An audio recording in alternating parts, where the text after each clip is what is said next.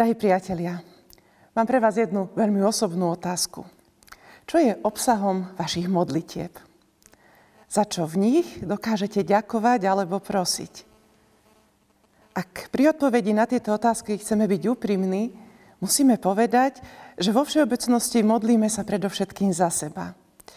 Za nejakú situáciu, ktorú práve riešime a je pre nás dôležitou ale modlíme sa aj za ľudí, ktorých poznáme, za našich najbližších, za tých, ktorých milujeme. Niekedy sa modlíme za niečo, čo sa nás dotklo, čo sme počuli alebo videli. Modlíme sa za múdrosť predstavených vo svete, za pokoj v ňom, ale aj pokoj v našich rodinách. Modlíme sa za prácu, za ľudí, ktorých dnes stretávame. Modlíme sa za rôzne situácie, ktorými prechádzame, mnohí v svojej zraniteľnosti, vo vojnách, v odkazanosti na starostlivosť v rôznych zariadeniach. Modlíme sa za tých, ktorí sú osamelí, chorí, so zdravotným znevýhodnením.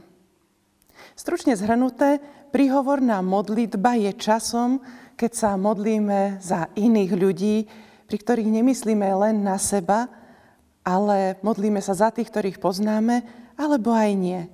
Za situácie, ktoré sú blízko nás, ale aj za tie, ktoré sa odohrávajú ďaleko od nás. Áno, ale nie sú to len modlitby za nás, ale aj za tých, ktorí žijú vo svete a potrebujú sílu i tej našej krehkej, ale úprimnej modlitby. Evangeliu podľa Jána v 17. kapitole sa pán Ježíš modlí arcipastierskú modlitbu a hovorí Otcovi nebeskému. Ja som ťa oslávil na zemi, keď som dokonal dielo, ktoré si mi dal konať. Zjavil som Tvoje meno ľuďom, ktorých si mi dal zo sveta. Teraz poznali, že od Teba je všetko, čokoľvek si mi dal. Lebo slova, ktoré si mi dal, dal som im a oni ich prijali a poznali v pravde, že som od Teba vyšiel a uverili, že si ma Ty poslal. Ja za nich prosím. Nie za svet prosím, ale za tých, ktorých si mi dal, lebo sú Tvoji. Pán Ježiš je len krátko pred zatknutím a ukrižovaním a v týchto ťažkých momentoch neprosí za seba, ale hovorí, ja za nich prosím. Nie za svet prosím, ale za tých, ktorých si mi dal, lebo sú tvoji. Aké povzbudivé. Povzbudivé je, že v tejto ťažkej chvíli svojho života sa Syn Boží modlí aj za svojich blízkych učeníkov. Pamätá na nich a vklada ich do otcovej láskavej starostlivosti. Vie, že aj tí, ktorých mu Boh dal, budú potrebovať pomoc svojho otca.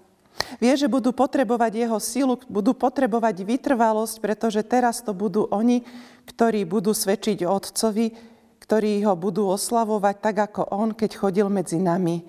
A že to nebude ľahké. Ježiš napriek svojej ťažkej situácii myslel na svojich učeníkov a prosil za nich. Aké je to vzácne, vedie to aj v dnešnej dobe. Zaujímavé je to aj to, ako nám tento postoj umožňuje, keď sa znova pozrieme na našu situáciu, že nie je dôležité prosiť len za seba, ale mysliť aj na druhých. Možno si myslíš, že práve teraz sa dejú v tvojom živote veci, ktoré ťa paralizujú a hľadáš východisko.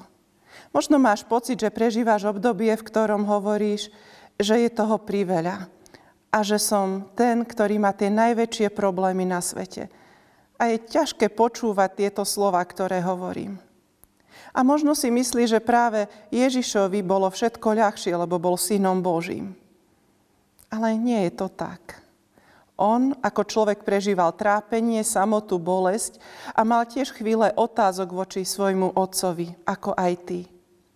A dnes je dôležité zdôrazniť, že napriek tomu pamätal na tých, ktorí potrebovali jeho modlitby.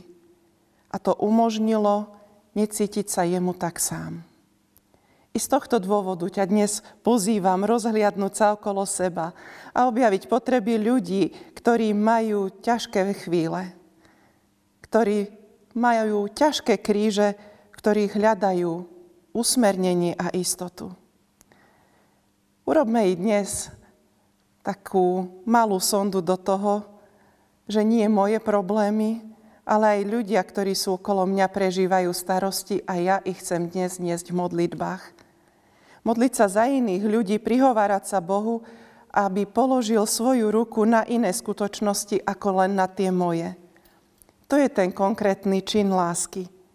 Odputanie sa od svojich problémov, od toho svojho egocentrizmu, od tej svojej sebaľútosti a premýšľať o tom, čo potrebujú aj iní ľudia. Aj to nás približuje k Ježišovi podľa jeho príkladu, keď aj v tom našom ťažkom položení sa môžeme modliť za druhých. Tak, ako to urobil pán Ježiš, keď v tom svojom náročnom položení prosí za druhých. Majme v ňom i dnes tento príklad, aby sme dokázali v modlitbách nie z tých, pre ktorých ste sa aj vystali požehnaním. Amen. A teraz sa skloňme k modlitbe, s vyznaním sestry Olky Adamkovičovej Semkovej. Skúsme byť požehnaním pre niekoho, kto potrebuje pomoc našu.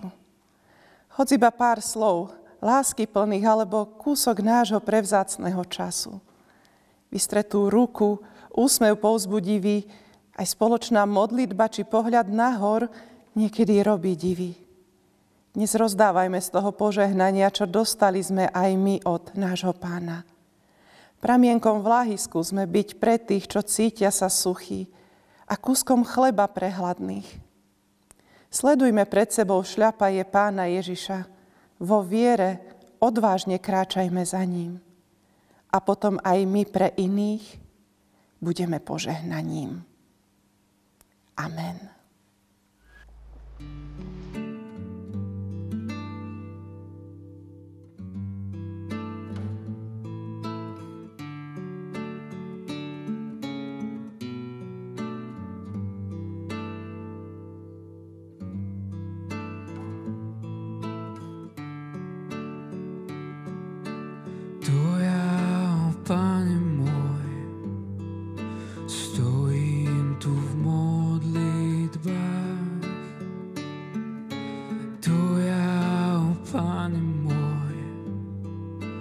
Stojím tu v modlitbách.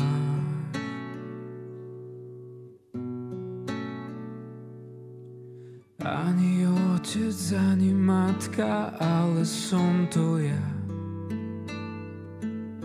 Stojím tu v modlitbách. Ani môj kniaz, ani vládca, ale som Stojím tu v modlitbách. To ja, Pane môj, stojím tu v modlitbách. To ja, Pane môj, stojím tu v modlitbách.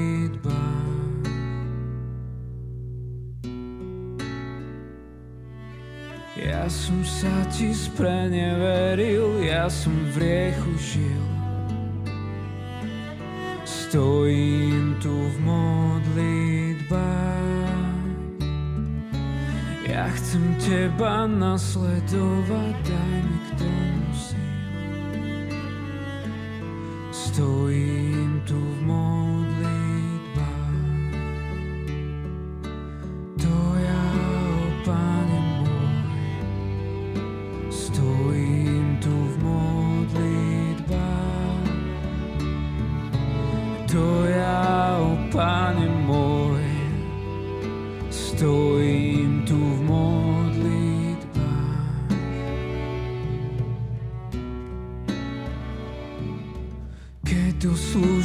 povolávaš, pozri som tu ja.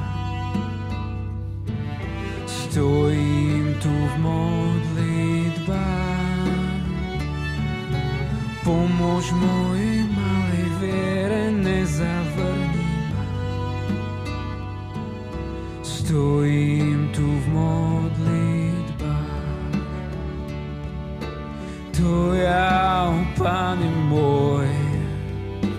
Stojím tu v modlitbách. To ja, o Pane môj, Stojím tu v modlitbách.